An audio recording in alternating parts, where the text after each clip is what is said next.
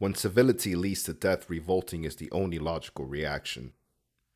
The cries for peace will rain down, and when they do, they will land on deaf ears, because your violence has brought this resistance. We have the right to fight back. Rest in power, George Floyd.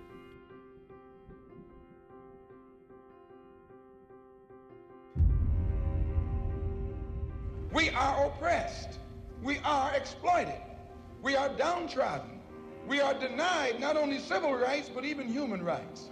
So the only way we're going to get some of this oppression and exploitation away from us or aside from us is come together against a common enemy. Who taught you to hate the texture of your hair? Who taught you to hate the color of your skin to such extent that you bleach to get like the white man? Who taught you to hate the shape of your nose and the shape of your lips? Who taught you to hate yourself from the top of your head to the soles of your feet? Who taught you to hate your own kind? Who taught you to hate the race that you belong to? So much so that you don't want to be around each other. No, before you come asking Mr. Muhammad, does he teach hate? You should ask yourself, who taught you to hate being what God gave you?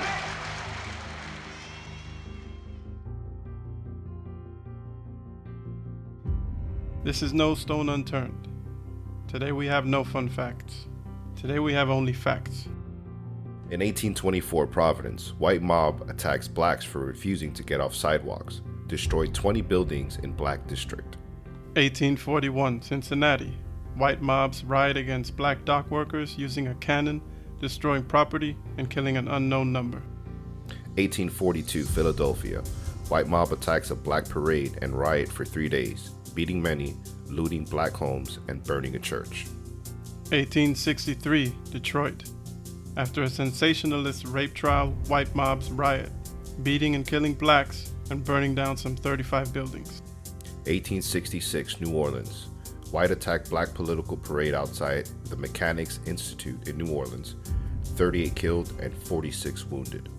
1866 Memphis. White mobs riot against black Union soldiers.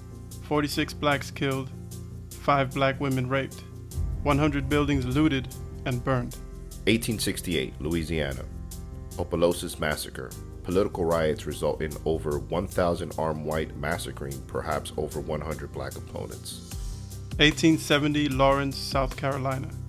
Mob of 2,500 armed whites riot against local freedmen's militia, black office holders, and their white allies.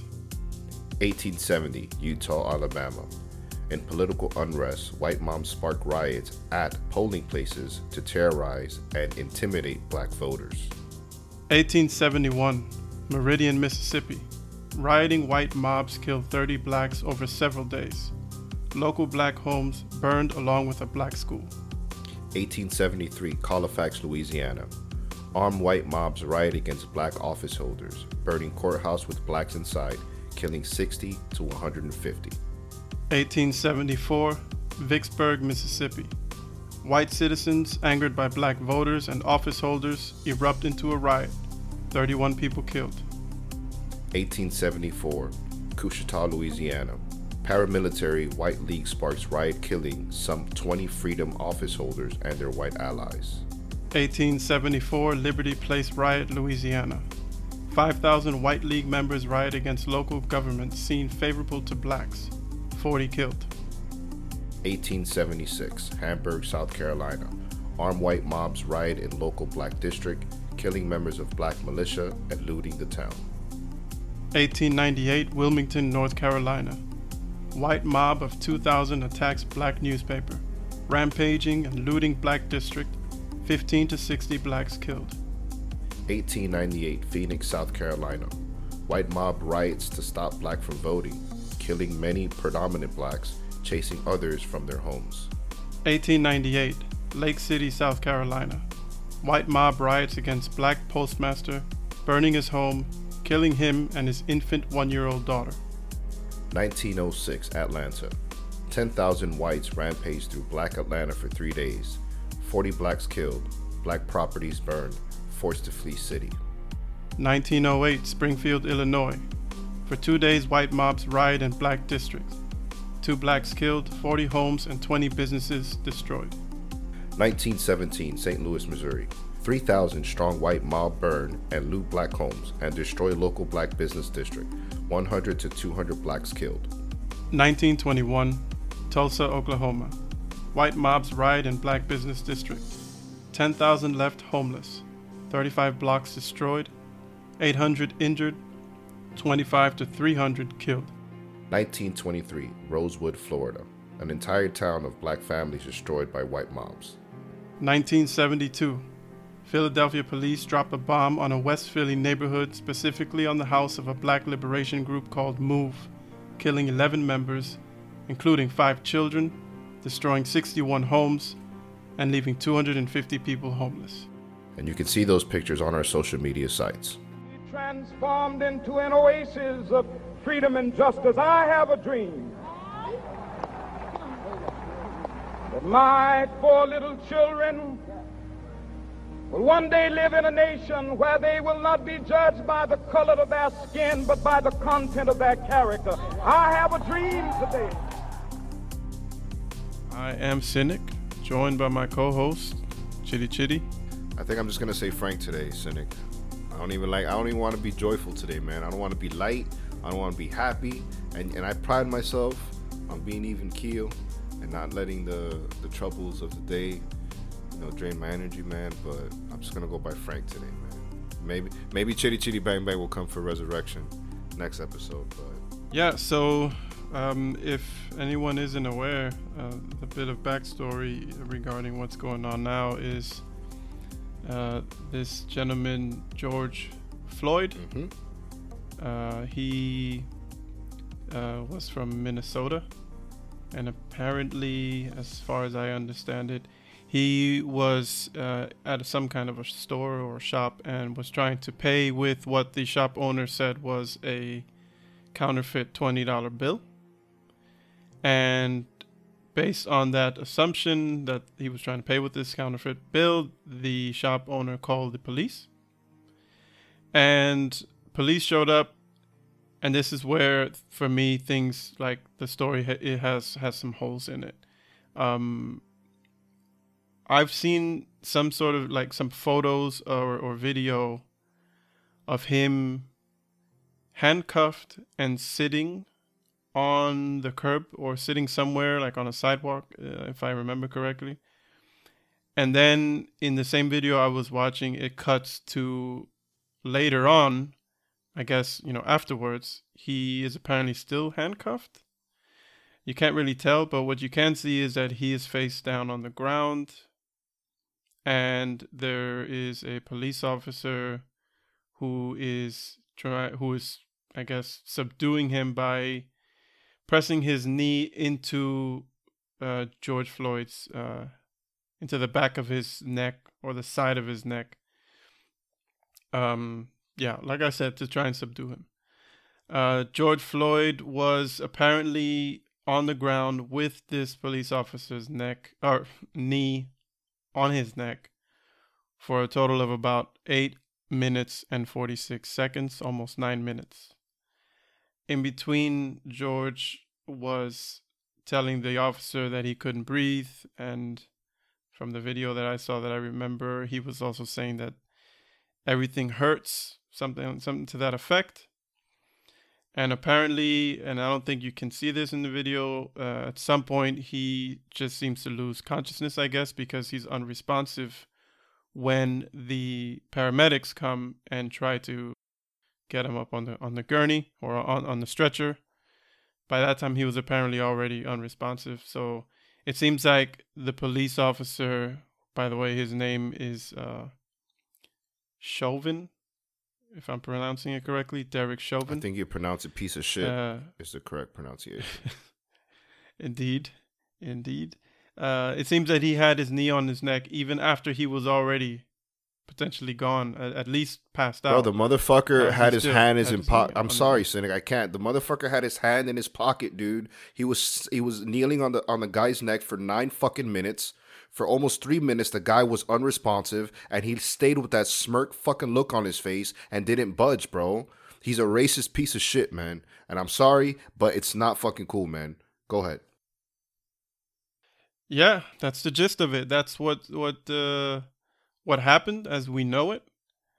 And exactly as you said, I noticed that too when I watched the video. It wasn't a situation in the video, at least anyway, where you could see that he was, you know, fighting and struggling and they were trying to calm him down. On the contrary, he was actually already calm. That was clear other than him complaining about not being able to breathe, but he wasn't like squirming or trying to get out from under the guy's knee. So, considering that he wasn't doing that, uh, I don't see a need to, for the guy to have had his knee on his neck in the first place, but to have your hands in your pocket and basically lean on the guy like he's a stool. You know, you're basically just chilling Squeezing and leaning life on the guy him, like bro. he's a stool. Squeezing the life out of him, man. Um, I don't see I don't see any any justification. I don't see any way that they can come back with an argument. It would be awesome if we could have I'm not going to say that there's an explanation, but I'm sure there's a at least a point of view from some from from a police, you know. They have their training Nah, and they're told to do things a certain way. There's cops. I would love to hear what should be a. Let, let me finish. I, I would love to hear what they would put forward as an explanation. I'm not saying I would buy it, but I would love to hear it because I can't come up with one. It would be own. more rubbish, Go man. The cops have have come out and said that there's nowhere in their training that they're ever taught to restrain a perp the way that that that, that guy was restraining George uh, George Floyd, and I'll call him George Floyd because I don't know him personally out of respect for him. There's nowhere in training, bro, that that is okay. And let me make this clear, guys. If the if if the colors were inversed and it was a black man on a white on a white person and he did the same thing, I would say that that black guy is a racist piece of shit as well. It has nothing to do with with it being a white man holding down a black man. It's the it's the fact it's the way that it was done, and obviously it's something that has occurred now here in the states for I don't know how long. You know, we were talking off air, mm-hmm. Cynic, briefly about this being a a, a thing that kind of you know it happens every now and again, and people go in uproar, and people have strong feelings about it, and they feel like they you know they want to be you know part part of the voice, and then shit dies down again. You know, that's I think for me one of the most frustrating things. That's to me one of the most frustrating things, man, is that everybody, you know, I had in my notes and and I asked this question: Do we think the pandemic and the quarantine added to the aggression of these riots? Because everybody has all this pent up energy, right? And they're not able to go out and they're not able to to you know do the things that they typically do. And all of a sudden, this happens Yeah. right? And it goes com- complete opposite because it went from you know social distancing six feet to now we're we're mobs of people and nobody's worried about COVID anymore. You know, and two Yeah. things are one or two things are going to happen here. Either people are going to realize that COVID is an issue, but it's not a big issue that is not as a big issue as they're making it seem because they're saying, hey, look, if I survive the riots and I don't have COVID, why the fuck am I still quarantined at home? Or people are going to get really sick because they were they were exposed to so much. You know, Yeah. I I really don't Yeah. think it would be the latter to be honest. Um, but it's there, there's just so many aspects of this man that it's like, you know, fuck again, you know, and then it's like, all right, I, I do I, I am upset about how it's done, but then you have people that are doing it the wrong way. Even the protest part of it, it they're they're doing it disrespectfully, man. They're damaging property, they're looting. And just tell me how, man. Tell me how looting is honoring the memory of George Floyd. Tell me how running into a Target and burning it to the ground and running out with fucking lamps for your night table and pillows for your sofa is honoring George Floyd. Tell me how I understand. I, I won't. I can't even say I understand. I, I mean, the bigger what I mean, the, the bigger chains like Walmart's and Targets, they can bounce back because their pockets are deep enough, right? But the mom and pop shop, man, you know what I mean? Like that. That there's a story of this man um, that I saw online. He was in tears and he's like, they came in, I couldn't stop them. They even went for the safe. You know, I understand you being upset because you feel like there's systematic uh, oppression. I understand that you feel like there's things that, that could be better and things could be different. I get that, man, because I feel the same.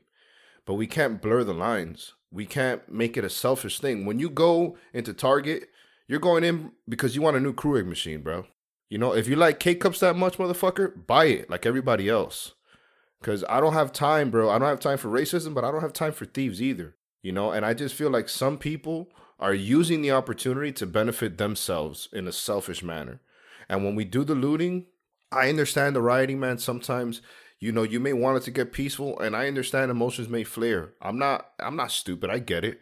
You know, just let your heart be in the right place, man, and and just don't lose your moral compass while you're out there. I mean, don't go out there and start killing killing people, you know? Like don't let yourself go too far. Don't start burning shit, you know? But when we go and we start looting, this isn't about George. This isn't about George Floyd. This is about you, man. You're running in there stealing shit to take to your home. You know what I mean? That's the stuff that pisses me off is is these people that are fucking opportunist and take this very sensitive time um and, and situation in the time that we're living in to benefit themselves. Yeah, yeah, I, I agree that you described it exactly how I would describe those people, opportunists.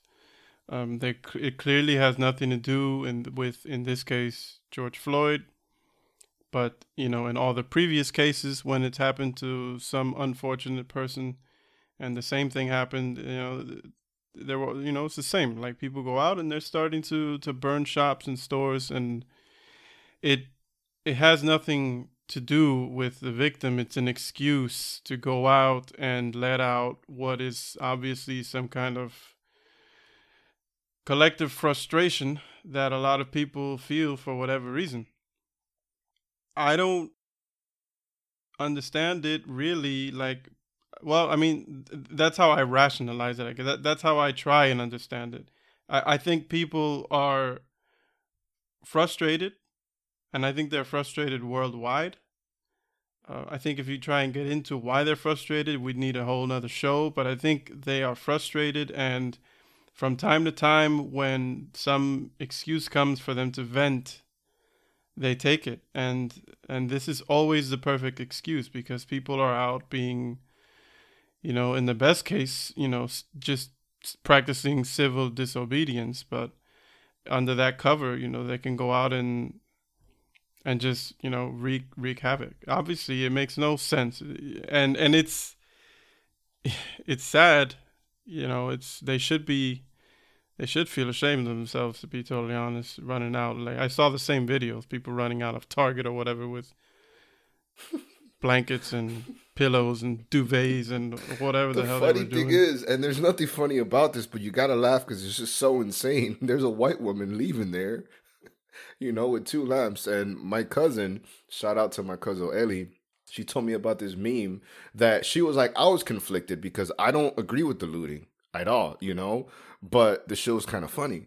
And it said that um, Karen, for example, was eyeing these two lamps, but they were too expensive. and she wanted to wait for them to come on clearance. And then she took advantage to go to the fucking riots to fucking just walk out with the lamps for free, and you see her at the end of the video just running out with two lamps that match perfectly, uh, perfectly alike.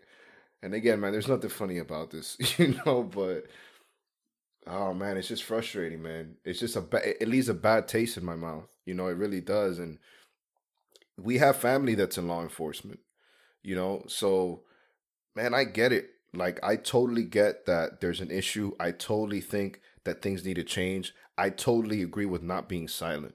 I just think the way that we're going about it, how certain people are taking it upon themselves to take it to a certain level, it's any any justification, any right that we had at the very beginning of this dissolves when we start burning shit down and we start robbing and we start, you know, freaking beating up cops. Let me tell you guys something, man. You know, like I said, my I have a family member that's in that's in law enforcement. You know, I I I speak anytime there's something like this happens, I always reach out to her. If I find out, man, that any of my family's hurt because you want to take it upon yourself to assume that that individual and I won't say their gender to protect them, but that individual is on one side or the other without even knowing them, it's going to be a problem. You know, because I know that not all cops are like that. Just like there's criminals that are citizens, right? And that do bad shit and that fucking rape women and that kill children Just like there's criminals that are citizens, there's citizens like myself that stand against that and I don't believe in that. So it's like a cop saying, "Well, I'm gonna just go up to an innocent bystander, and because this fucking Joe Schmo went ahead and raped a little girl, I'm gonna go ahead and shoot this citizen in the head." Well, they're both citizens. That's what we're doing when we go and we just attack random cops in the street. And I understand that there's a lot a year, man. There's the the the history of slavery in this country and the oppression and the way that it's suppressed and it's swept under the rug it's, it's disrespectful to, to, to a certain point because we want to give the impression that we're past that and we're so not past that. And and Donald Trump coming into office and all these fucking maggots coming out of the woodworks. And you know what? I'm, I'm usually a lot more filtered but I told Cynic before this show man I'm very emotional. I'm just going to try to keep it in because I still want to, to to give a good product. But fuck a filter man all these motherfucking maggots came out all of a sudden and and now it's you know you see so much more of what we saw in the fucking 1920s and 30s happening now again. You see the klan coming out. You see crosses being burned on on on fucking front lawns right? When we have somebody in office that that reflects the the majority of of of the people here in the United States I know it's an issue. That's something you're you're is, is that's I'm not aware of that. Is that something that's happening like on the rise over there? Ever since what? Donald Trump got in office, man.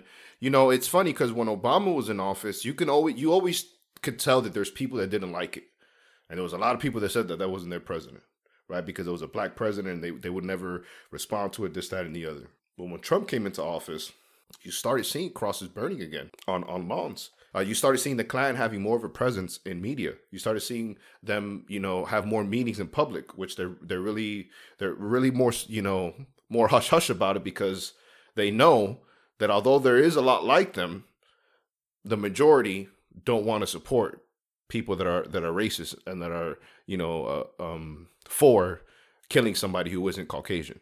The point is, man, I yeah. get that there's a lot a lot of pain I get that there's a lot of frustration, man. I, I understand that, you know, there's there's people that say, well, you know, for the people that say that the violence and the looting isn't right, well, we try to do it the right way when when Colin Kaepernick took a knee.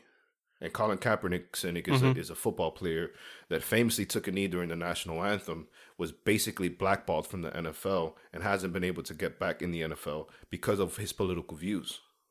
Mm-hmm. So they're saying, well, if you have a problem with the with the violence now, what happened when we try to do it peacefully, and nothing happened?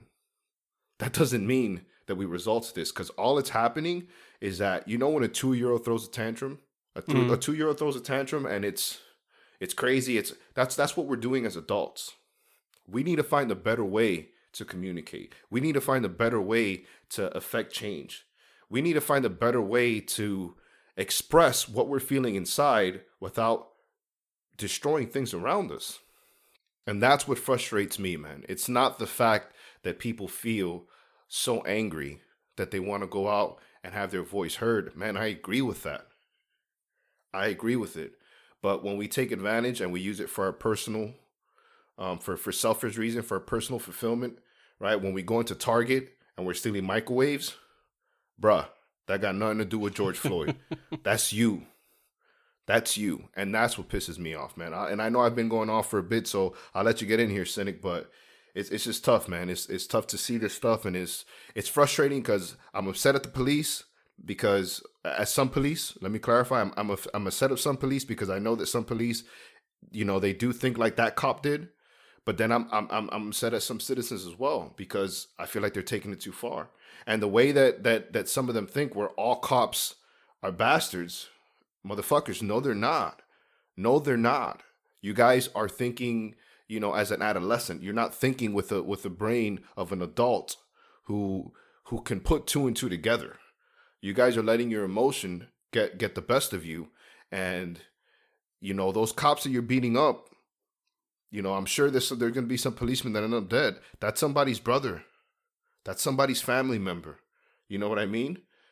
You yeah. don't you don't know how you're affecting other people's lives just because ah i'm enraged and i'm tired of this i get it but we can't do it like that because like you said cynic this has happened in the past and people have rioted and they've lit shit on fire and nothing has fucking changed today is proof of that so why don't we try a different technique let's go out and let's let let's let these people know that we're not that we're not happy Let's go out and let's let our voice be heard. Let's do it. But let's do it with fucking class.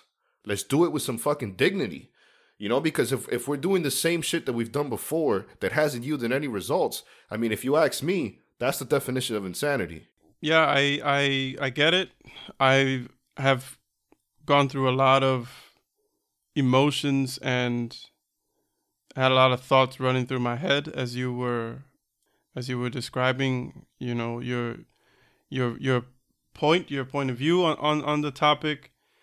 Um, I agree. I, I, in sense I, I can't really justify in any situation um, going out and robbing shops.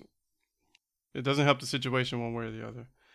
Um, when it comes to the frustration, and this is where I'm a bit torn, you know, I can relate to people who feel the need to to destroy property. and not because I, I'm not saying I would do it, but I can understand that a little more because frustration is a hell of a thing. And when you're in a group of people and herd mentality takes over, um, it's hard to say, at least for me, that given the right circumstance and in the right situation, that I wouldn't throw a brick through some some shop window if I was absolutely feeling fed up. Now, that's not to say that it would be the right thing to do, and I'm also not trying to say that, that that's yeah. better than um, than stealing from from that same shop. Um, I'm just, I, I don't know, I just can't personally knowing, you know, how frustrated I sometimes feel I can't pretend that I wouldn't be someone who, in the right circumstance, might feel the need to um, express myself beyond words because when you just don't feel like you have an outlet when you feel like like the example you gave when they when they said that you know we tried it with taking a knee you know when when when those things don't seem to bear fruit the the that tension needs to needs an outlet. And it's gonna it's gonna find its an outlet one way or another. So it, it, like i said i went through a mix of, of sort of ideas emotions and thoughts because i i can to a certain extent understand uh, the need to to to express you know frustration in some of the ways that they're doing it. Um, but like i said i stealing something, stealing stuff from shops is. I, I don't see how that is is an acceptable. How that makes any sense. You know, if if you're really frustrated, that's not going to relieve your frustration. I, I, guess is what I'm trying to I say. I get you, man. There's a part of me that wants to rise against the machine as well. You know, and and I get that. It's just I put myself in that store owner's shoes. What if that that person before this happened was already on their last leg because of COVID? You know, was borrowing money from this person to to cover the the the rent in their establishment because they haven't been been able to to generate any income because of everything uh, been closed down, you know, and then you come and you throw a brick through their window, and you're frustrated because yeah, you're saying the overall the overall you know in the overall scheme of things, the bigger picture, it's fucked up. You know what I mean? And I get that, bro. But you're not thinking about that person that you're affecting. Maybe that person doesn't even have the funds to replace that window. And maybe you breaking that window now creates this avalanche of other people going in there. So now they're stealing merchandise. And like you said, that herd mentality, right? It's like a, a pack of monkeys. When, when one monkey goes off, it starts rattling the cage. All of a sudden, wah! right? we all become those fucking rabid monkeys. You know, I get what you're yeah, saying, brother, yeah. and I respect your opinion. I love that you're coming from a different angle. Like I've said before, I think it's important to have two sides of the coin. If if me and you always agree, it's gonna be a boring podcast. You know, so I respect your opinion, brother. I really do. But my thing is, I put myself in that person's shoes, in that store owner's shoes. You don't know what that person has been going through, especially with the pandemic, and something as small as that can create such a big avalanche and and it could be the end of that person's you know entrepreneurship or whatever you know i don't whatever he may have an arepa stand or if he sold clothes or whatever the case may be um, i get it man i get the frustrations out there i get that sometimes if you don't yell they don't hear you I understand that concept. You know, I, I get that we can't always have our tie and have our, our shoes pristine. I, I get that sometimes we're gonna have to get a little dirty. I understand that. But I just feel like we shouldn't lose ourselves in that process, you know? You're right. When it comes to a shop, there, there, the shop can't do anything about your frustration. Yeah. Um, and while I would hope that that would not be the the route that I would take if I were in that situation, um, I could more easily understand it against the actual system that I I'm frustrated against, right? So I'm not frustrated against Target or the shops or whatever. So I likely wouldn't feel the need to throw a brick through their window. I might feel different if I was walking past the station of the police officer. That I understand. Where the police officer works. I might, I'm, and I'm just being honest. I, I, might feel very different in that situation because they represent the thing that you know is the cause of my frustration, mm-hmm. and so I, I think we agree in that sense. Um, putting yourself in the shoe of the shop, in the shoes of the shop owner, uh, it you know you can't justify it. You really can't because they have their own livelihood right? And and they didn't do anything to you personally that that you should take that out on them.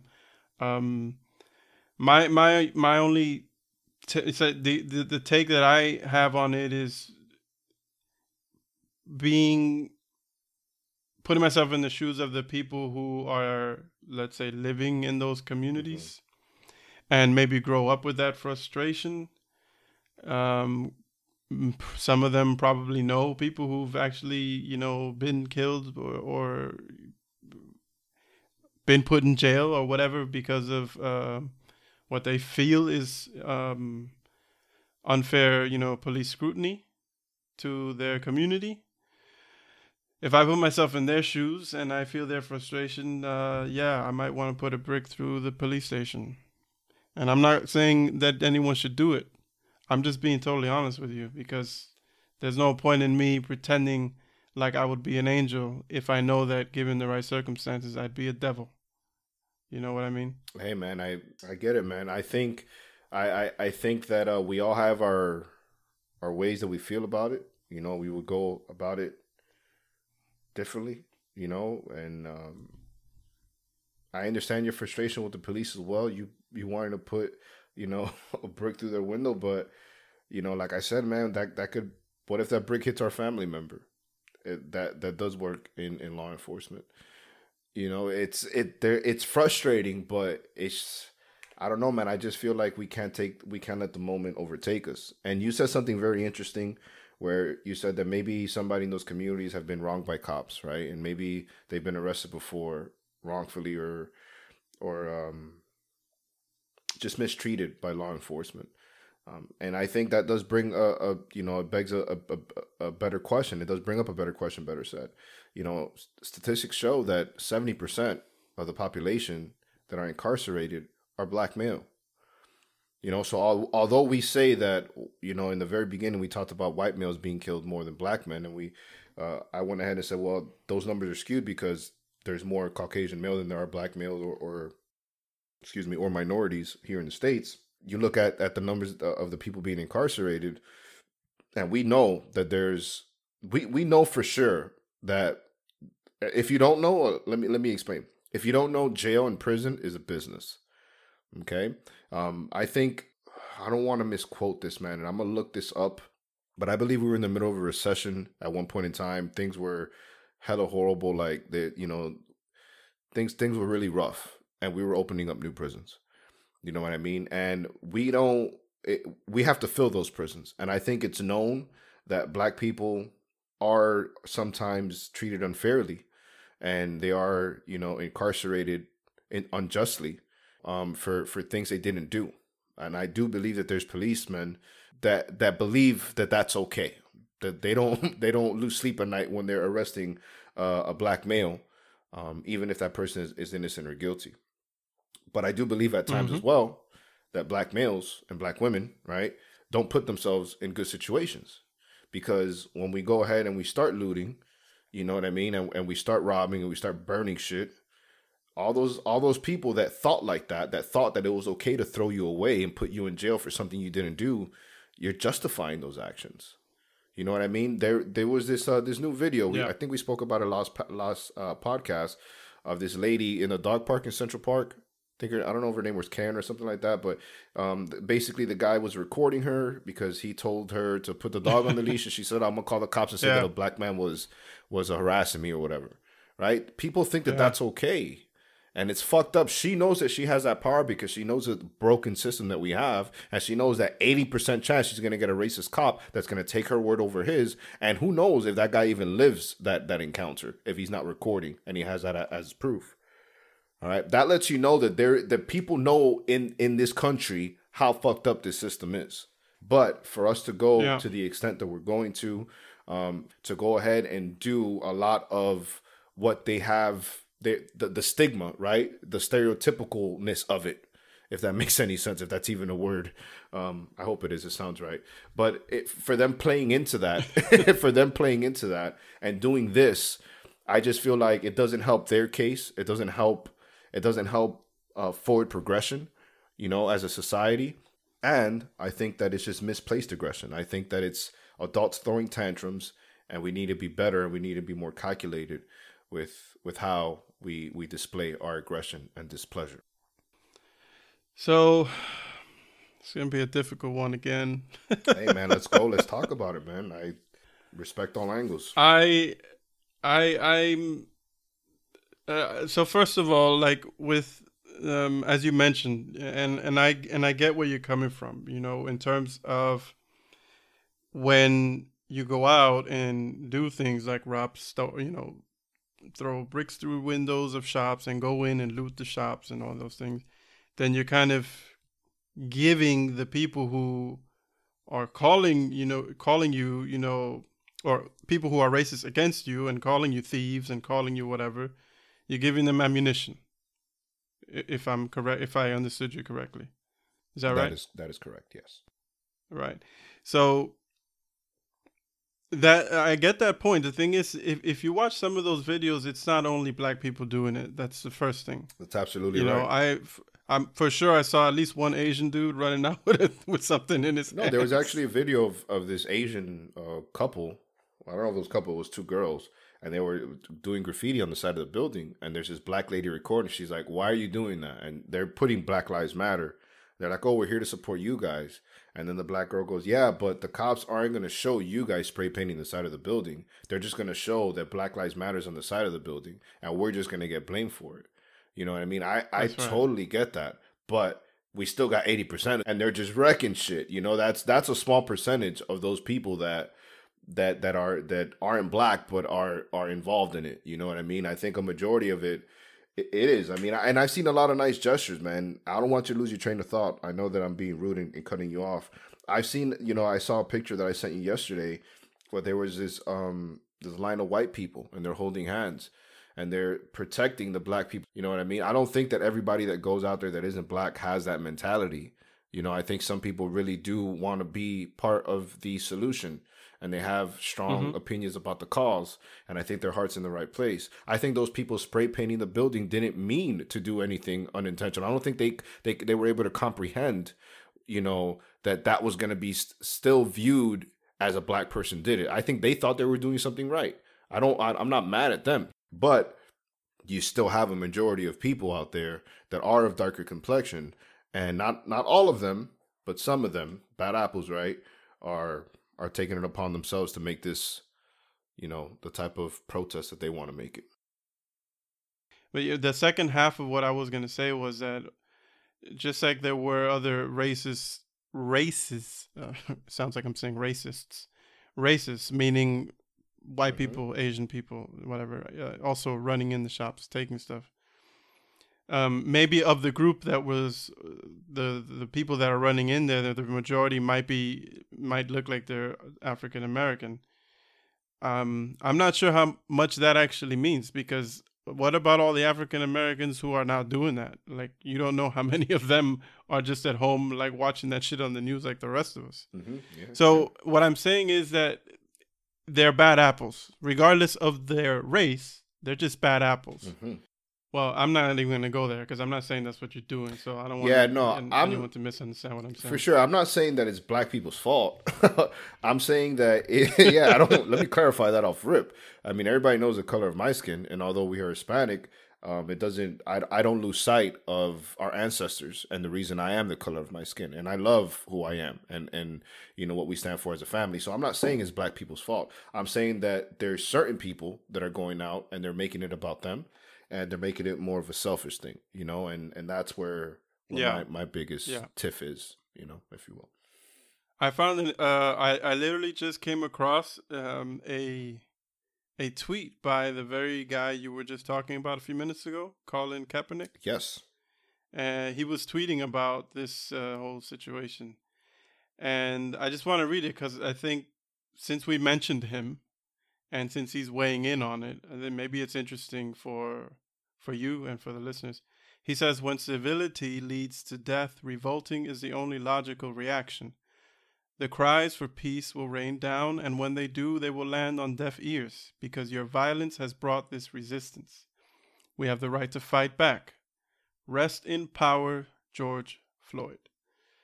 So, like you said, Colin Kaepernick is the one who was, you know, peacefully showing his resistance by taking a knee during the national anthem at the football games. And now I'm I'm not entirely sure that I, I won't say I understand exactly what his position is on the violence, but he's definitely for the the resistance. As- I mean, he says because your violence has brought this resistance. So I, I don't know. I don't know. I, I I'm just I'm for the protest. I said very clearly at the beginning of this that I think that there's a big problem here. I think there's that, that things need to change. I feel like racism in America is still a huge problem and it's a bigger problem because it's it's lied about now and it's swept under the rug. You know, at least before 50 years ago, which is another thing. We're not too far removed, you know, from from people in in white clothes. You know what I mean? Like people's grandfathers came from that. People's grandfathers came from a white only water fountain. You know, which is I think why it's it's it's still so prominent. I feel like this generation once they become, you know, of of that age, right? When they're in their 60s, 70s, 80s, it's going to be different. Right? It's still going to be there, but it's going to be different. We're not too far removed from really fucked up shit happening here in the states, you know? So I I, I I'm for the protest as well. I'm just I just want us to be more cerebral in how we do it. And I understand that we can go with the best intentions. Maybe somebody went and said, you know what? I'm going to go and I'm just going to bring a bottle of water and I'm going to bring my sign. But you get there and you start getting amped up and you see somebody get jumped and all of a sudden, ah, you know what I mean? Again, that herd mentality takes over. And let's just make sure that we're checking our emotions because if we allow ourselves to go too far, are we really going to be able to to start solving this issue that we have not only in America but in the world, I feel that at a certain point it does more harm than good if we go too far to the right or to the left. Um, I don't know if that makes sense. Maybe I have more of a Martin Luther King approach on that, but I feel like we can do it and our voice can be heard and, and we can protest, but we don't have to take it to the extreme, if that makes sense. One thing for me that I that I have that that has brought me a little bit of joy is to see how other countries in the world are reacting to what's going on. Um, for example, in Berlin, yeah, I was surprised about yeah, that. even in Berlin, Yeah. which is your neck of the woods, Cynic. Um, they they had they had protests, and I mean it, it's. I mean, I think again, it lets you know that we're on the right track, man. But fuck, this shit's taking too long, man. It's taking too long. I just wish, I just wish we were farther along. But maybe our our kids' kids won't be able to get there without without us having to go through it. I just wish it was moving quicker. If that makes any sense. Yeah, I get your point. It makes sense. Uh, you know, I'm. I guess it's no secret by now that I'm no fan of humanity. I don't particularly expect that that's ever going to change. Mm. If I'm completely honest with you and with the listeners, um, I wanted to ask you a couple of things, actually. One of them is your opinion on the response to the unrest and the violence, meaning I'm seeing things like National Guard being deployed in, I don't know, 16 different states. And also the police themselves. Um, while we've been talking a lot about the rioters and the ones who are destroying things and you know looting, um, correct me if I'm wrong, but I've I, I believe I've come across. Uh, I believe I've seen some uh, reports of what seems to be police again, kind of overreaching or overreacting to what are peaceful protests. Have you come across anything like that? Um, I haven't seen, or at, or at least, or maybe let, me, let me correct it. Maybe they weren't peaceful protests. I think there were people who were out past curfew. Mm. Um, and I think that's uh, one case that I that I definitely came across, and they just, they, I mean, they they're arresting they're arresting uh, reporters as well. I mean, it's just like I, I don't know I don't know what's going on. Yeah, you know, with the response. It, it, it, the response doesn't seem proportional. At least it doesn't seem to be aimed towards the rioters specifically. it's mixed, man. I think it depends on where you're at. For example, down here in Miami, Florida, I think the police did a great job in the day. There was a day protest um, yesterday in Coral Gables. Well, there was one downtown as well. I believe it started Coral Gables at four. Um, and I got the message uh, through the grapevine, but I didn't post it on social media. And the reason I didn't post it on social media is because I just didn't want anybody to go out there with wrong intentions. I felt like the people that got it are the people that really want to affect change. So I kept it to myself. And the daytime of the protest was very peaceful and it was done respectfully. And the cops gave, at least here in Miami, I can't speak for for anywhere else, but they gave the uh, the people the room and space to to express how they felt. And some cops even marched with with the with the community. You know what I mean? Um Really? Yeah, man. Yeah. Uh, and which was really great to see, especially from Miami because there's it's a melting pot down here and you know, again, you can't control people. So just because you feel a certain way doesn't mean that, that your neighbor does as well. I was really proud to see that, you know. But then night came and, and it was a completely different story. That's that's when, when those individuals came out that that had you know a little more aggression in them. You know what I mean? If you feel that way, man, do it in the daytime. Why are you hiding at night? You know, but whatever. They they went out there at night, and, and that's when um cop cars got burnt, and you know they went to the precinct, um I, I believe, and cops had to come out in riot gear and throw some tear gas out there. But from what I've seen, that that's in my neighborhood. Now, from the news and from what I've seen, any time that I that I've seen any coverage, and again, it could be the media ma- manipulating it with the exception of one video that unfortunately I saw in New York, where this cop um, had a barricade in front of his car. I think it was in Bronx, New York, and there was people in front of it, and he just he ran forward. He didn't run over anybody, but he he was he like he ran he he went forward at least a good ten feet, knocked everybody yeah, on the it. ground. You know what I mean? With the exception of that. I've seen for the most part either the cops be in line with the people or just give the people space to do what they want to do. You know, um, I haven't seen too much aggression. If anything, I've seen cops being jumped and beat up, uh, not the other way around. Um, I think it does it does point out how the whole strength in numbers aspect works of it, right? Because the whole strength in numbers aspect is, typically when we're not revolting, um, when we're not, you know, going out there and, and making sure that our voice is heard. Obviously, the police have the upper hand, but there's more citizens than there are cops. So when something like this happens and the people get behind it. Now they outnumber the cops, which is what we, we find ourselves in city after city where the cops are just holding on because the people are going nuts. But then eventually, what happens is the National Guard comes into play, right? And you spoke about it uh, a, a couple minutes ago. And there was a video that I sent you before the show of police and National Guard going down the street. These people are just on their porch, not doing anything, just filming, which which they're allowed to do. All right? right. We live in the United States of America. If you want to be outside on your porch filming, you have every right to do that.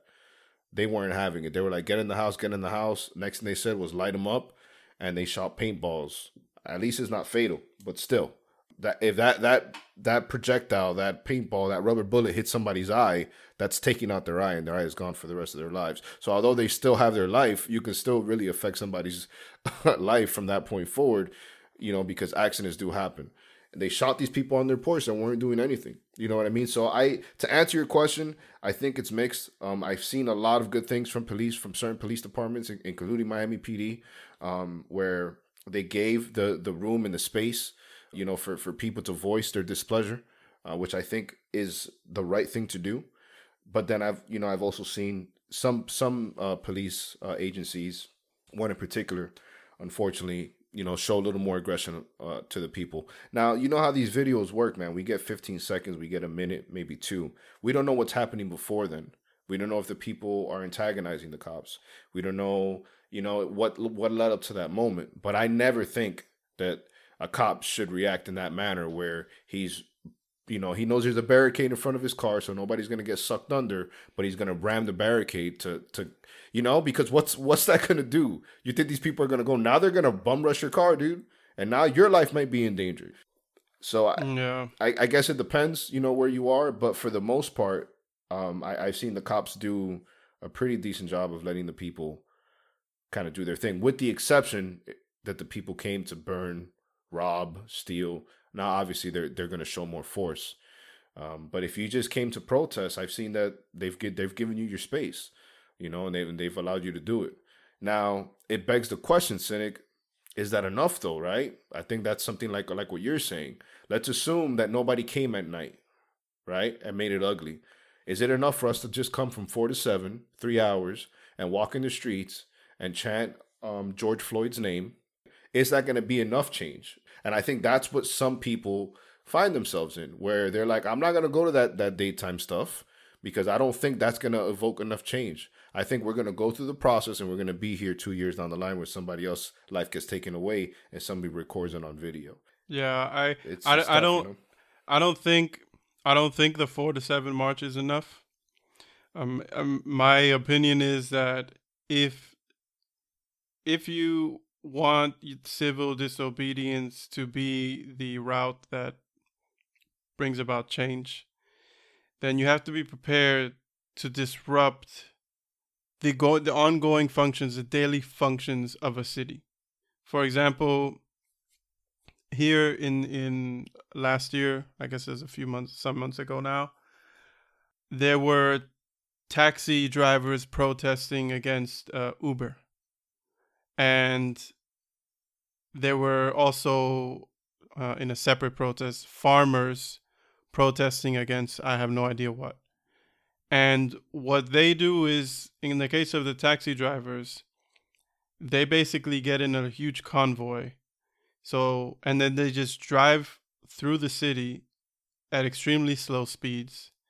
And not only are they disrupting the traffic wherever they go, you can't catch you can't find a taxi anywhere anywhere. um, or in the case of the farmers, they actually came into the city with their tractors and I think they just parked them alongside some road, but while they, you know, as they're driving into the city, they're disrupting. Those kinds of things that really disrupt people's like commute um, or the ability for the city to do whatever it does. Those things need to be done daily, and they need to be done over a long period of time in order for the city and then the state to feel the pain. And then one of two things is going to happen I believe. Either they're going to then want to sit down and talk or they're going to bring out the the the police or whoever to forcefully remove you. So 50-50 chance. But going out for a march uh, for 3 hours, one or two days in a row or even a week in a row, Ain't the people enough. who are in power, they'll just wait you out because they know that out. eventually you got to go back to work. Yeah. But if you're willing to make the sacrifice, if it means that much to you, and you're willing to really disrupt, and, and it disrupts people. Like when they do protests here in, in Europe, like people get pissed off when, you know, the people who run the trains go on strike. You can't get to work, you know, and they'll do it for one or two days. And it's highly disruptive. It's so disruptive that they always get to the table with the city, you know, but if you're not willing to really put it on the line and do that kind of disruption, then you know, they're just gonna wait you out, or they're gonna use force eventually if it's disruptive enough. And and we're not talking violence; we're talking about simple disruption. and and I have no problem with the, the disruption. I have no problem with that, man. I think that's an example of thinking out of the box, of of more forward thinking. You know, I think that's an example of how could we get what we want out of the situation without damaging property and without hurting individuals. I think things like that along those lines are definitely what I stand for. You know Yeah. what I mean? Because it, it, it for one is going to take more than it's going to take more commitment from the individual than three hours of their time. Like you said, how committed are you to this? And I think a lot of people out here are just out here because it's cool. I think a lot of people are out here protesting are out here because they've been locked up for the past three months because of this COVID shit. And my thing is, is, is you know, check that at the door, man. Make sure you're out there for the right reasons. You know, because people like that that are kind of just like, oh, I really don't care, but I'm out here because I got nothing better to do, are the people that are are, are wasting space, and those are the people that are fucking tagging up Black Black Lives Matters on the side of fucking uh, buildings, and they don't really they don't really care. They're just bored. yeah. But I think people that are willing, like you said, to fucking miss work, right? To stand there for hours on hand to disrupt the flow of of of the community, right? And and how disrupt, you know, the flow of, of just everyday life where people can now feel it. Like you said, people get pissed when the train conductors go on strike because they can't fucking go to work. I think those are perfect examples of what we need more of, man. And I'm not saying that's always gonna work, man. I, listen, I I get it. I get that sometimes we're gonna need to use a little force, but fuck, if we're always using force, then that force won't be impactful. You know what I mean? It's just like if you always curse, you know, if if you're always cursing and you're always mother effing this and mother effing that, then it loses its effect. But if mm-hmm. you're more selective with when you use it, then when you use it, people are like, oh shit. Like I've never heard him speak that way. I know that this means something to him. I know that he's pissed.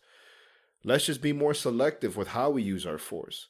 Uh, you know, I know that we don't live in in, in um the Wizard of Oz. You know, I, I know that this isn't a perfect world, and I, I'm not. Man, I'm woke. I get it. I'm pissed too. I don't think that that certain cops should be employed by police academies, by by, by police um establishments. I I don't. I do think there's a problem there, but not all cops are the problem.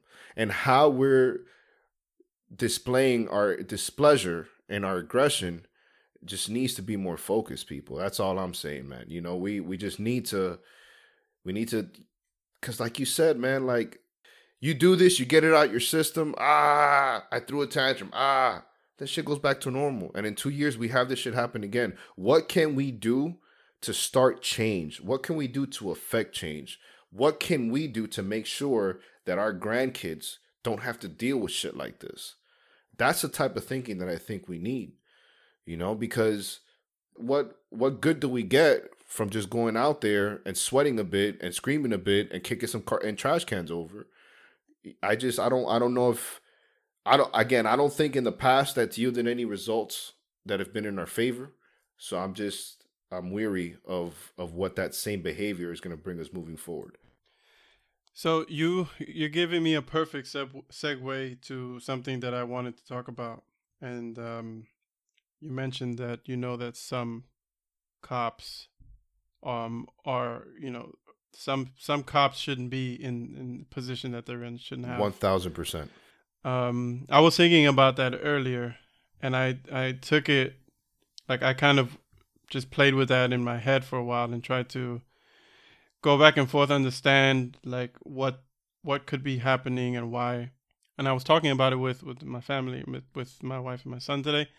And i feel like there is a an unspoken contract that we all have with our police forces because while we don't talk about it openly, we all know that there are always going to be some mistakes. There are always going to be some abuse. There are going to be people who die from, if you're in a country that has death penalty, you know, are put to death incorrectly. And going to be people who are put in jail. And these are things that happen and they'll always happen because the people who police us are the same imperfect people who are who they're who are being policed. And as long as we are policing each other, there are always going to be these people falling through the cracks. We don't we expect that it shouldn't happen and we're outraged when it does. But it's never going to stop because these people who are policed, they're not perfect. And on the contrary, I think you have a a confluence of, of, of things happening where you have one when it comes to recruitment. I think the recruitment of police officers, and I say this not knowing what their recruitment procedures are. My assumption is that they're probably different in every freaking state, county, or, you know, city. But there obviously needs to be some much more stringent recruiting happening. You know, because people are, are coming in and these are the same people that you know they're your, they're your neighbors, they're your friends. They're coming in just as fucked up as anyone else with their own problems, with their own prejudices, with their own stresses and their own biases. They're not angels. They come in, and I assume as long as they don't have a record or some obvious um, psychopathy, you know, and they can pass the the tests, physical and otherwise, then they can be cops. But if you're coming in and you have your own hangups and everyone has them, and you're put into a position of power, I mean, sure, hats off to the ones who are doing a good job, you know, who want to do good and go into it for the right reasons. But what I feel happens is you have A, people who are going into it because they want that power. They want to be in a position to, you know, use that power against others. And if they're coming in already, you know, half screwed up with their own hangups and whatever, as soon as they have the opportunity, they're going to use that power. That's there's them. And then I think you have be the people who are trying to do good who will inevitably because of the shit that they see on the streets, you know, if they work in that field long enough. I mean, they're not machines. They're going to be impacted. You know, they'll either burn out you know, and and end up leaving the force because they can't, or it might screw them up to the point where they'll, at the very least, they might just start to turn a blind eye to some things. In the worst case, they'll become the same like like their partners who are who are screwed up, who were screwed up from the beginning, you know, and start seeing things in such a jaded way, you know, that they don't see another human being anymore. They just see, you know, some animal that they can mistreat and you know hold down on the ground on their with your knee in their neck for almost 10 minutes because they're that's not a human being you know this is just another piece of crap uh thief or rapist or whatever they, they dehumanize them and so the whole that whole situation for me it's like this this is this was always bound to happen and it always will happen as long as this is the way we police each other.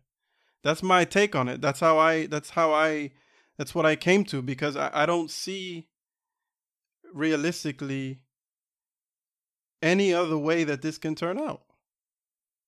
We can't guarantee that you're gonna have, you know, people coming into the force who are, you know, top notch. They're they're they're they're stable. They got their shit together. They can handle it. You know that's not gonna happen. And un- unless that happens, we're always gonna have these kinds of things happening. So what's the answer to that? What is the do answer we, to that? Do we have to? excuse me. Do we have to have a more strenuous? I think in the short entry, term, entry bylaws or stipulations for people? Are we making it too easy for cops?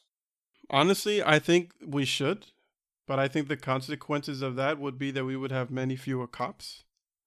I think if they were really, really screened um, stringently, we would probably have many fewer cops than we have today.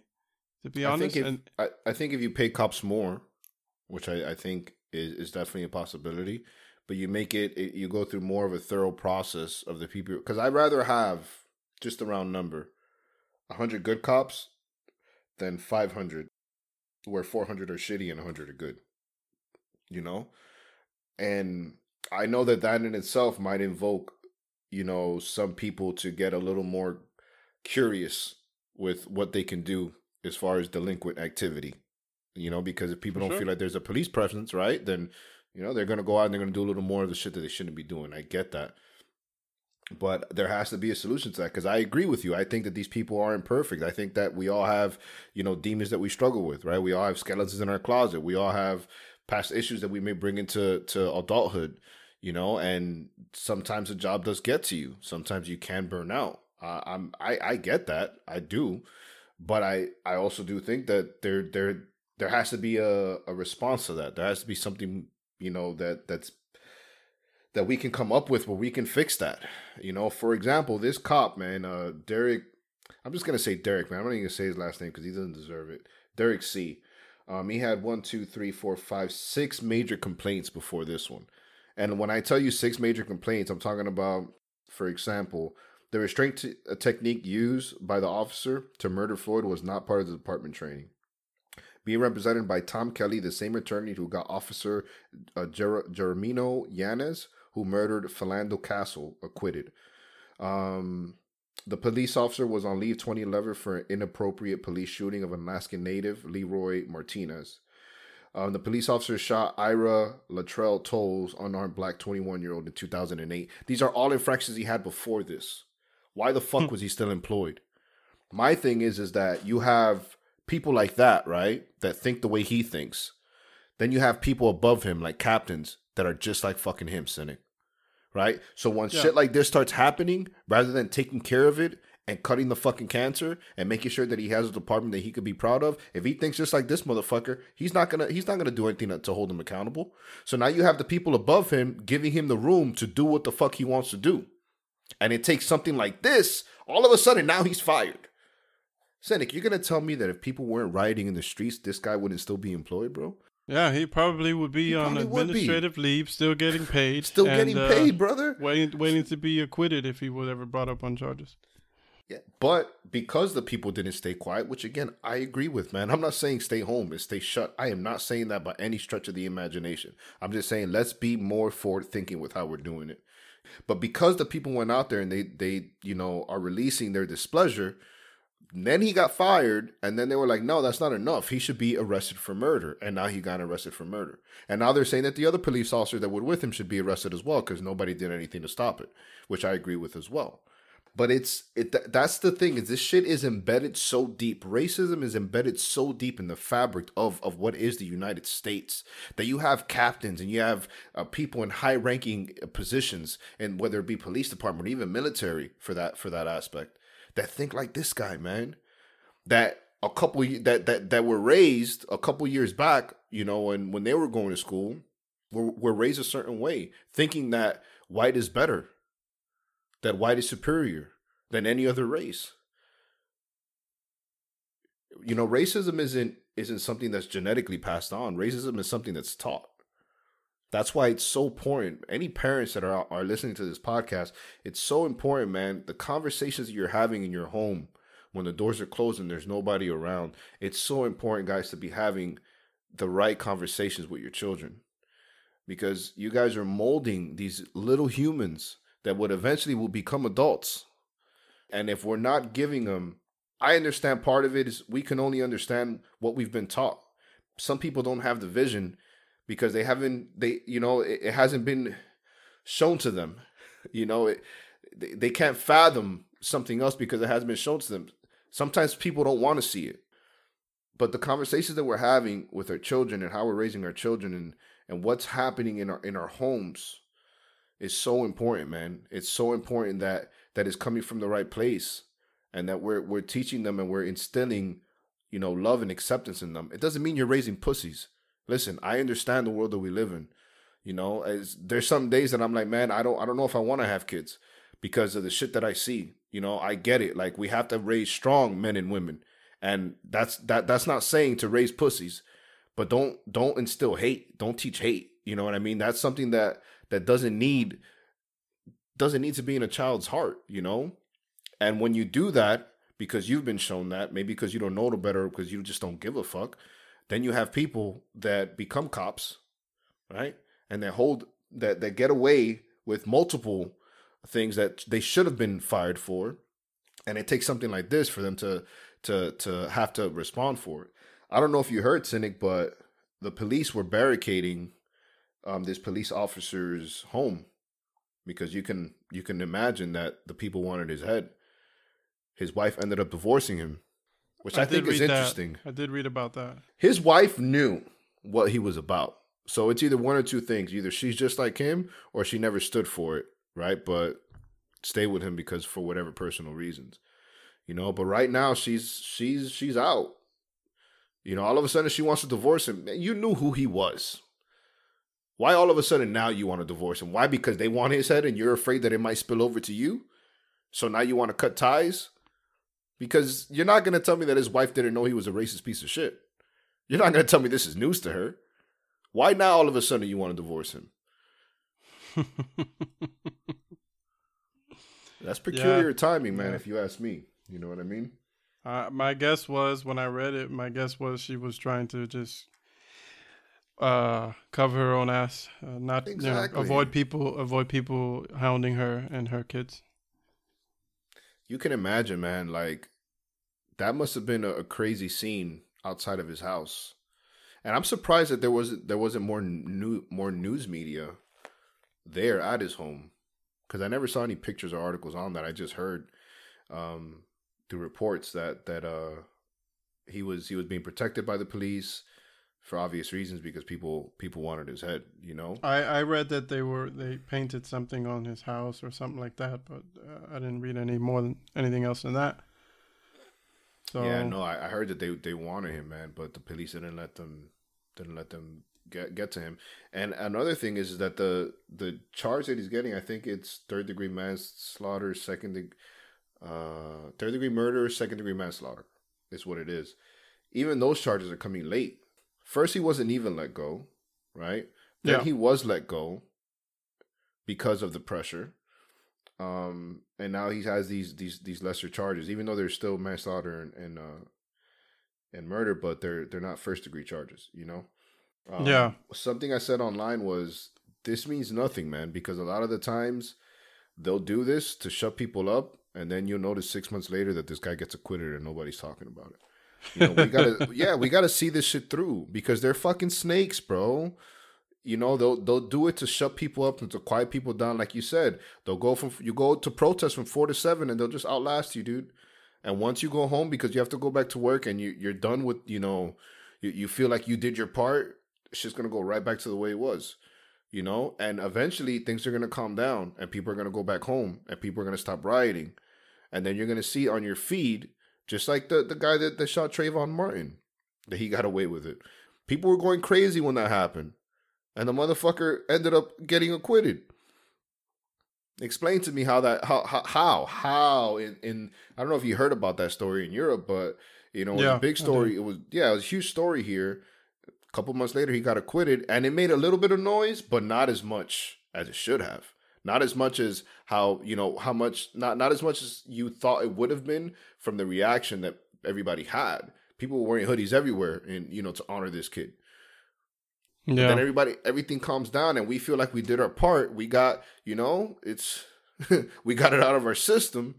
Now this guy gets acquitted, you know, a few months down the line, and, and nobody can can can bat an eyelash. I hope that we see this through. I hope that they see this through. I hope somebody holds them accountable. I hope somebody holds him accountable and those police officers that were with him, you know. And I pray for them, man. I pray for their souls because sometimes you can't choose who your parents are. Maybe he wasn't a bad kid growing up, you know. Maybe his his parents just instilled some some shitty some shitty morals in him. Um, but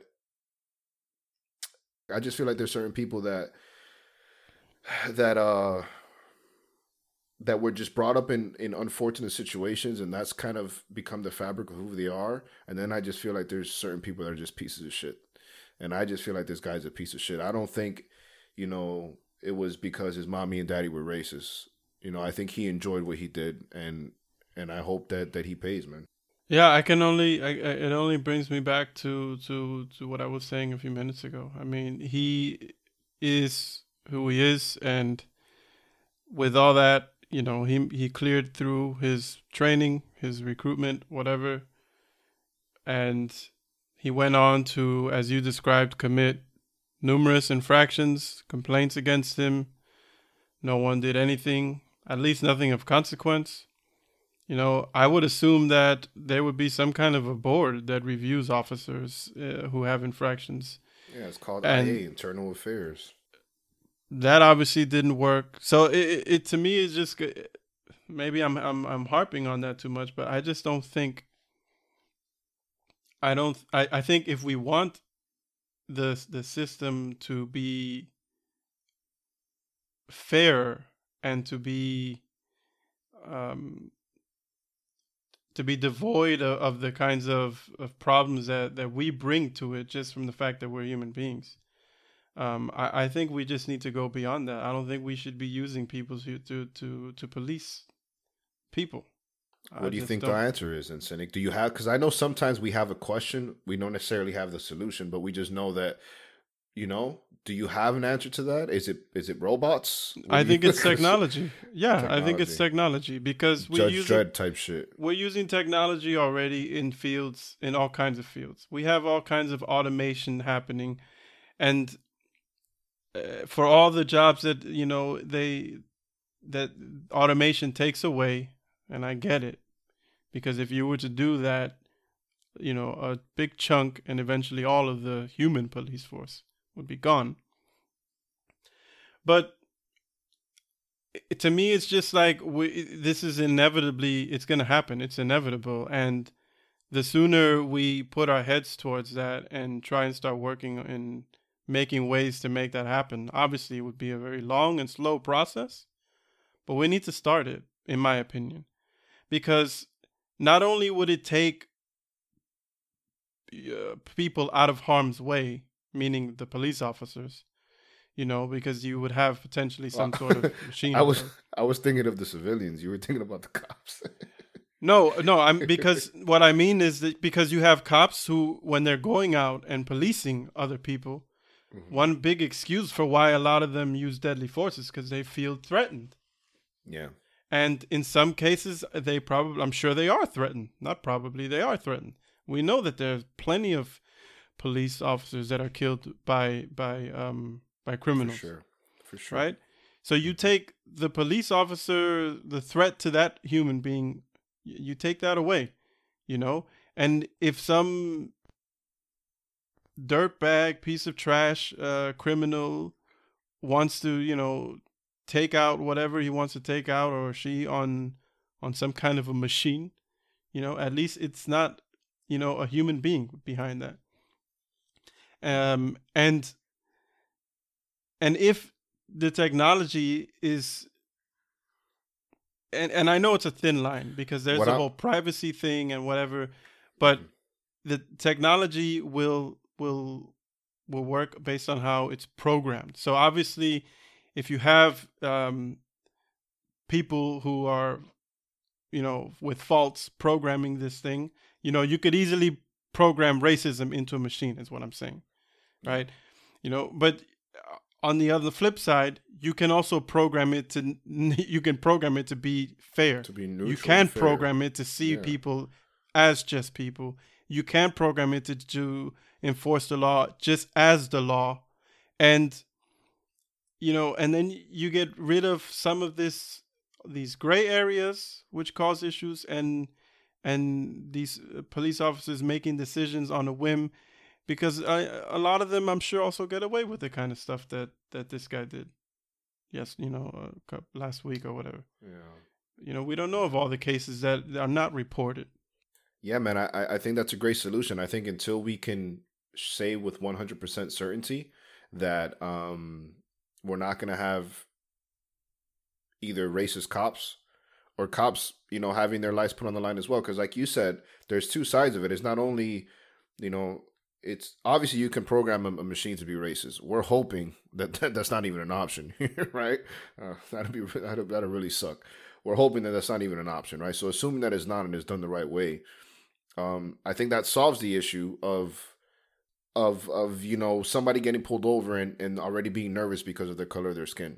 even though they know that you know their license isn't expired, they have insurance on their car, you know they've done everything right, but just because they're black driving in a certain neighborhood, now they're they're they're afraid because of of the the day and age we lived in. So it takes that away, right? So now it's disarming, it's disarming the tension that's already being built before that traffic stop even happened. You know what I mean? Now that that it, person of color, hopefully, um, could be more more chill because they know that they're they're dealing with something that's a machine. There's not it's, it's not a person that's gonna have their their own personal opinions. Um, you know, in reference to, to how that traffic stop is gonna go. But like you said as well, it puts police officers in a much better or well they, they wouldn't you know I, i'm sure we can find other ways to employ them you know but you don't have the the casualty of police officers passing away because there are fucking horrible people out there that do want to hurt police officers one we aren't rioting just regular badass people that don't deserve to be living that want to hurt you know people that are that, that are that are doing their job i i think that that's that's something we need to go and i've always been very careful with that thing because you've always heard, you know, ever since iRobot, you know, for anybody out there, I hope I'm not dating myself here. Uh, but ever since iRobot came out, you were like, man, these these machines are gonna take over. And, you know, we're gonna program it to a point they're gonna be so smart that they're gonna be able to pick up like shit that we're trying to do. So, you know, just like when, oh, this you have a, a robot that's a maid, for example, right? and you can mess with the settings. You know, it can be a little snarky, it can be, you know, um, submissive, whatever the case may be, just because you find it fun. Let's say that robot start starts liking that snarky personality. When you go to disarm it to put it into a different setting, he's gonna stop you. You know, that forward thinking that that robot is having now, you know, kind of taking a personality of its own is what I've always been afraid of because I think in the back of our mind as humans, we at least, at least some of us believe that machines will one day will be the alpha species and it's something that we need to be very careful about. But I think in this situation, it's something that I'm for because it's just gonna it's gonna even the playing field, man. The people will be a lot more calm because they know they're dealing with something that's just gonna read in binary ones or zeros, right? It's either you were speeding or you weren't. Either you're over the the the um alcohol limit or you're not. You know, and then you got to deal with your consequences like an adult. But it, it takes it takes away that human interaction out of it. It takes, like you said, that person that went to the academy that shouldn't have been there but passed. You know, he had underlining issues and now he's taking it out on his job and it's affecting people of the community. It's affecting people's lives. I think something like that would, would help. I don't know how far we are from that. I don't I don't think that's gonna happen in our lifetime. Uh, maybe once once we're older, you know, we we'll we'll start seeing more of that. I mean, they have butlers now that are robots. My buddy um Mike the other day on Facebook, he was in some hotel. He ordered ketchup and the fucking fucking robot came and delivered ketchup to his door, and he and he showed it for us on Facebook, which was pretty pretty dope. So I mean, maybe we're not that far removed because we already have that kind of technology, you know. But um, We're not. We're not that far removed. I It's just, but then what do you do with all the cops that are employed, kid? Because they're not, you know, obviously some of them you can move them around. You could put them like maybe they'll they'll be more of at a surveillance thing, right? So every cop will be in charge of a robot, so they'll be in a safe place. Surveillance, they can call for backup if need be. But there's going to be cops that lose their jobs, you know, and I think that's going to be the main thing. Um, There will be cops that lose their You know? jobs. There, there's no way around it. I mean, in the very beginning, you can do some sort of a transition, and you know the cops together are working alongside these things. But eventually, the goal should be that there are no more human cops, or there's a very small contingent of human cops that handle very specific things. And yeah, they will. A lot of them will lose their jobs. So what? I, I get that, uh, that that seems glib because you're like, well, what the fuck? You mean that's my livelihood? That's always been the case with humanity. I don't understand why we always somebody- act like it's the first time. It's better than somebody losing their life, right? And then there's that aspect of it too. Yeah. But there's always people losing their jobs when when technology takes over. The, why should cops be immune to that? Are we going to stop progressing as a society from a technological standpoint because we don't want people to lose their jobs? yeah, Yeah. it's right. You make it makes sense. I think it's gonna come sooner or later. I think it could already we could be much closer to it if if the people who were either the people who are in power and we're talking governments or the people who in the private sector If they just wanted to do it, they could do it. But that's not what their focus is, you know?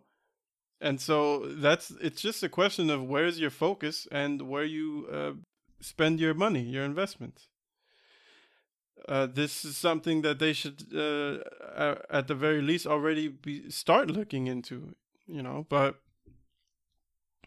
sure, you're gonna have a lot of complaints, a lot of unions coming out from police officers, and we're gonna lose our jobs. And well, I mean, welcome to the new world. Everyone's gonna lose their jobs at some point.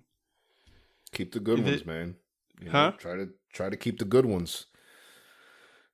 It's hard. It's hard to weed that out, you know, but try to keep try to keep the the good ones and and the ones that have infractions or you know that are suspect.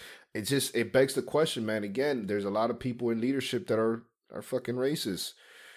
Look, I'm watching this um this Epstein documentary on Netflix. I don't know if you've seen it, uh, Cynic. It came out I think this week. Um, no. has nothing to do with racism. This guy was a complete parasite. He was a pedophile. Um, but there's a I, I got a text message not too long ago. Somebody saying, "Hey, um, Donald, because Donald Trump and Epstein used to rub shoulders together." And uh, they just told me that like um, when when uh, before Trump was president that he had a, had a case against him raping a girl with Epstein um, that was 13 years old. This guy's our president now. Mm-hmm. Now, mm-hmm. allegedly, right? In fairness to, to, to to Donald, we don't know if that's true or not. I don't I, I don't I don't find that um, too hard to believe.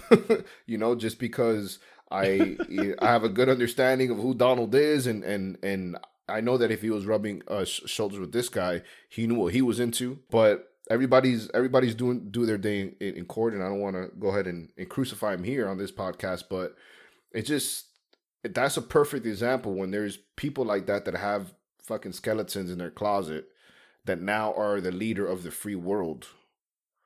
That's my concern. It's not necessarily the the little guy, the guy, the patrol guy that's a racist fuck, but it's the captain. It's the general, it's the colonel, it's the president of the United States. That's absolutely right. That's absolutely right. I mean, this it would not work in like um it wouldn't work to take, you know, a solution like that and just plug it into society as it is now. Like mm-hmm. that would never work because you know the same psychos that that you know were before running on the streets with the shield um their kin are the ones who are in politics. Mm-hmm. we would we would need to really rethink our entire uh infrastructure. civilization. We would really need to rethink it. Um i don't know if we're good enough to get there. My opinion is we could get there. I don't think we're good enough to do it but we should start at least because I mean, to me, the only alternative is I'll see you in, in a couple months at the next riot. Yeah, no, we have to, man. We have to. If if we know anything, we know that history repeats itself. We know that the Trayvon Martin situation was a perfect example of people being in uproar and, and, and dis and displeased and displeasure, and how kind of things leveled back out again. You know, we have to start looking for different ways to affect change because the way that we're doing is the way it's always been done and it hasn't yielded any results that have given us a solution that we're that we're proud of you know? And i know the whole judge Dredd thing might be left field but when i look at it man it's a, it'll be a great solution you know a good start to this whole situation with with uh you know with police brutality and and, and the misconduct how much how much instances do you have in these white colleges, these these um Caucasian males that come from wealth that have rape charges on them? Because mm. they've they've raped this you know this girl at a sorority house and they get off. They walk away they they, they walk away bro. You have so much of those cases that don't get reported. Their dad and their mom buy them out of that you know but the the torment that that they're putting that individual through is like oh it's it, it doesn't matter it's because who did it it was a, a, a white guy first of all that's let's start there because it was a black guy you know he would have been hung it was a white guy and it was a white guy that came from money the two most powerful things here in the united states And we need to turn that upside down, man. We need to start holding everybody accountable. I don't give a fuck who you are. I don't care if your daddy owns Harvard. If you rape this girl and you guys took turns on her and you guys ruined this girl's life, all you motherfuckers should be burned at the stake. Everybody should be held accountable. But we have a society, we have a system that, you know, protects people like that, but then crucifies people because of their color of their skin when you look at it from from more of a, a, wide lens, man, there's so much work to be done that you can almost get discouraged. You put your hands up and you say "fuck it," but we can't, man. We can't. We can't. We we have to start invoking change. We have to start. We have, if not for us, for our kids' kids, man. You know, because until somebody says, you know what, I'm not going to be afraid of the work that needs to be done. I'm just going to start. Until a, you know a generation says that, we're never going to get to a place where we can say that this is a thing of the past and it's just in the history books. You know what I mean? I think we're we're always gonna have another riot. We're always gonna have more looting. We're always gonna have more of the same of what's going on because we're not doing anything to change it from from from the inside. You know? Um, I don't know. I don't know. I think that's that requires a change in human psychology, and that's a big ask. That's a big ask, man. That is, and I just feel like we're getting farther and farther away from um, from something like that happening. You know, I, I don't know. I just I, I would hope honestly that we were getting closer to things like that. That world peace is something that isn't just you know something cool to say or or a, a, quote to put on on on a headline of your Instagram or or Facebook. is something that we can really work towards. Um, but I just I don't know. I just don't know where to start, man. I just know we got to start. I don't know where to start. I know I just know we have to start now. And it's because it's to take so long, we can't think of it from, you know, in a selfish in a selfish manner. We have to know that if we start now, we're probably not going to see change in our lifetime. But if we start now, hopefully our children's children can have that change. You. you. know, it has to be it has to be a selfless act. It has to be for for the generations that that that come after us because it's such a big, you know, mountain to climb it's such a big pile of shit that bro is gonna take forever to get through it. And even when it does roll out, you're still gonna have corruption. You're still gonna have people that slip through the cracks. But it's gonna be better than what we have now. That mm-hmm. shit's just running rampant. You know what I mean? Yes, sir. All right, man. I think I'm gonna hit him with the quote, Senek. I mean, is there anything else you wanna? No, I think it's a add? good time. I think it's a good yeah. time to do that. I, I, I, I can only tap out at this point. I think I've said my piece and then some. So I'm looking forward to the quote that you have for us this week. And go for it. At the heart of racism is the religious assertion that God made a creative mistake when he brought some people into being. And that's from Frederick Otto Hertz. And hmm. um, yeah, man, that one that one jumped out to me because I'm gonna tell a little personal story here, Cynic it's real real weird how this podcast thing works out because I I'm finding myself being open to things that some of like there's there's things that I say on this podcast that not even you know or or, or my really close friends but um when I was very young I think I was in and I don't know why but I have an elephant's memory I mean I can remember I can remember a lot of shit, and I think you can attest to that because sometimes I bring up things and you're like, "Dude, how the fuck do you remember that?" And I'm like, "I don't know. I just I remember." That is correct. yeah, um, I think I was in kindergarten, and uh, a little boy told me, my mom told me that people the color of your skin aren't good. That that you know only white people are good, but people of your color aren't good. And as a young boy, I couldn't understand that. I remember I, I went home that day and I I tried to see if rubbing my skin would change the color of it. Hmm. So when I when I say that you know the conversations that we have with our kids at home are important and what we're instilling in the kids in our in our children are important is because I understand now that it wasn't that that child was was a bad child but what he was learning from his parents the conversations that we were having in closed doors breeded that ignorance for him to tell me something like that. I don't even think I ever told my mom that. I don't remember if I did or not. Maybe I did, but I never forget that. And it made me very aware of at a very young age at you know how things work here in the United States. And even though I live in in South Florida where it's a melting pot for all these different cultures and there's a lot of acceptance here. It's not like me living in Oklahoma, you know, or or uh, down south in South Carolina, something like that. I mean, for the most part, somebody of, of any ethnicity should feel comfortable here because there's just you know there's such a um, a big mix of everything here. You know, Yeah, melting- melting should- pot. Yeah, melting pot, right? You, you feel you feel you feel at home. Um, but it gave me a very very quick crash course on what I was to expect, and I don't know what that person was was grew up to be, but I know that that person was very racist at at a- at, at an age as, as the kindergarten level. You know. Do you So- remember? Do you remember being on a playground? An incident where you were in the on the, the rock. playground. with the rock? Yeah. The the the rock. Yeah, with the with um that a kid threw a rock at my ear and my ear started bleeding. What what? How do you remember it? Because I'm maybe I'm thinking of something else. I don't remember it. I don't remember that being a racial, a racial charged incident. Although it could have been, because maybe my mind was just too simple to understand the complexity of the situation. But I do remember that I was on a swing, and I think me and this kid had a little tough, little tussle over the swing. I'm saying I was like, "Yo, son, I ain't giving up the swing, son." You was saying I was here first, and then I don't know if he blindsided me or what, pero me tiró una piedra, loco. He threw a rock at my ear, and it. I don't know if he threw a rock at my head or what, and I ducked or, or moved because I was nice with it even at an early age. I remember having little scuffles on the playground too. I held my own, you know what I mean? But I don't know what happened, but he like he scraped my ear, and my ear was bleeding.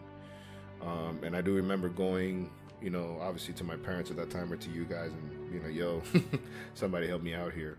But that's what I remember from that situation. I don't remember it stemming. There was a situation, and I, maybe that was the same one. Uh, I know that you came home, um, and you were upset, uh, probably crying, and some kid had done something to you. And when I, I went back with you to the playground, Mm, and remember that. it may be in that moment that when I confronted the kid, he said something that was racist. So mm. I, I just couldn't remember if, if, if he said it when I went or he said it to you beforehand. But I remember picking that kid up by the neck and and threatening him. And I guess I left him in shock because he, he didn't, uh, he, you know, there was nothing else. He didn't say anything else. He didn't come back with any smart comment.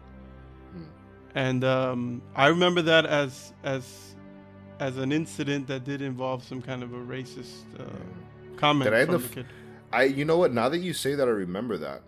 I remember that. I think that was a different occasion. Okay, okay. I think that was a different occasion, but I remember you picking him up. Now that you say that, like boom, like flashes. You know, I, I see the basketball court, I see the sand pit, I see everything. I remember you raising him up, um, and uh, and yeah, his little legs swinging.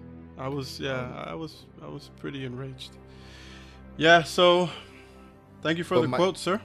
No, man, thank you for that. Thank you for reminding me of that incident as well.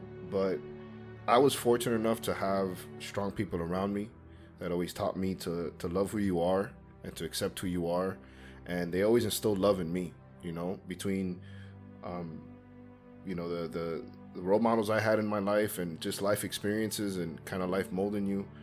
I was fortunate enough to, to, to kind of like be able to shake that shit off. Not every kid has that support system that I had for a kid that didn't have a bigger brother to come have his back like you did or you know for a kid that didn't have the support system that i had when you know that kid in school told me that people my color aren't good and white people are good and Yeah. that that shit man psychologically it, it fucks you up man if you don't have the right the right support around you. And that's why guys we need to start we need to start thinking differently man. We need to start thinking differently. I, I hope that quote makes people think think differently and i hope this conversation in general makes people think differently. And if you were somebody who was just a little racist hopefully you're a little less racist after this podcast. We can hope. we can only hope. All right, folks. This is a wrap. Thank you again for joining wrote. us as every week. rapperoni And uh, uh, rest in peace to uh, George Floyd. Yes, yes, definitely. Rest in peace to Mr. George Floyd.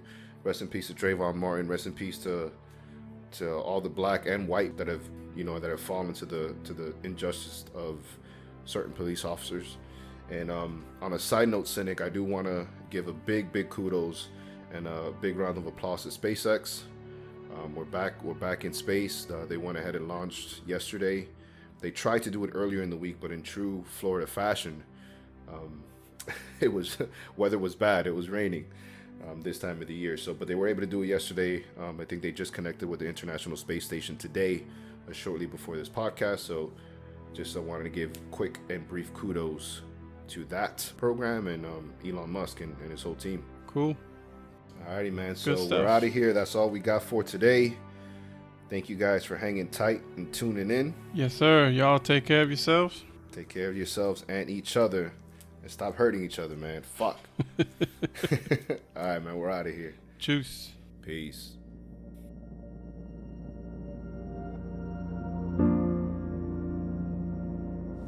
I come here today to talk about how I feel and I feel like that we are treated differently than other people, and I don't like how we're treated. And just because of our color doesn't mean anything to me. I believe that you're doing great. You're doing, you're doing a great job. Don't stop. The clock. Do not stop. We are black people and we shouldn't have to feel like this. We shouldn't have to protest because y'all are treating us wrong. We do this because we need to and have rights.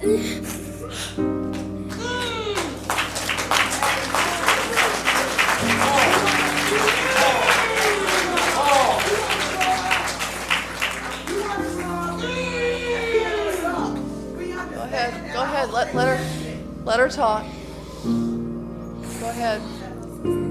I've been born and raised in Charlotte, and I never felt this way till now. And I can't stand how we're treated. And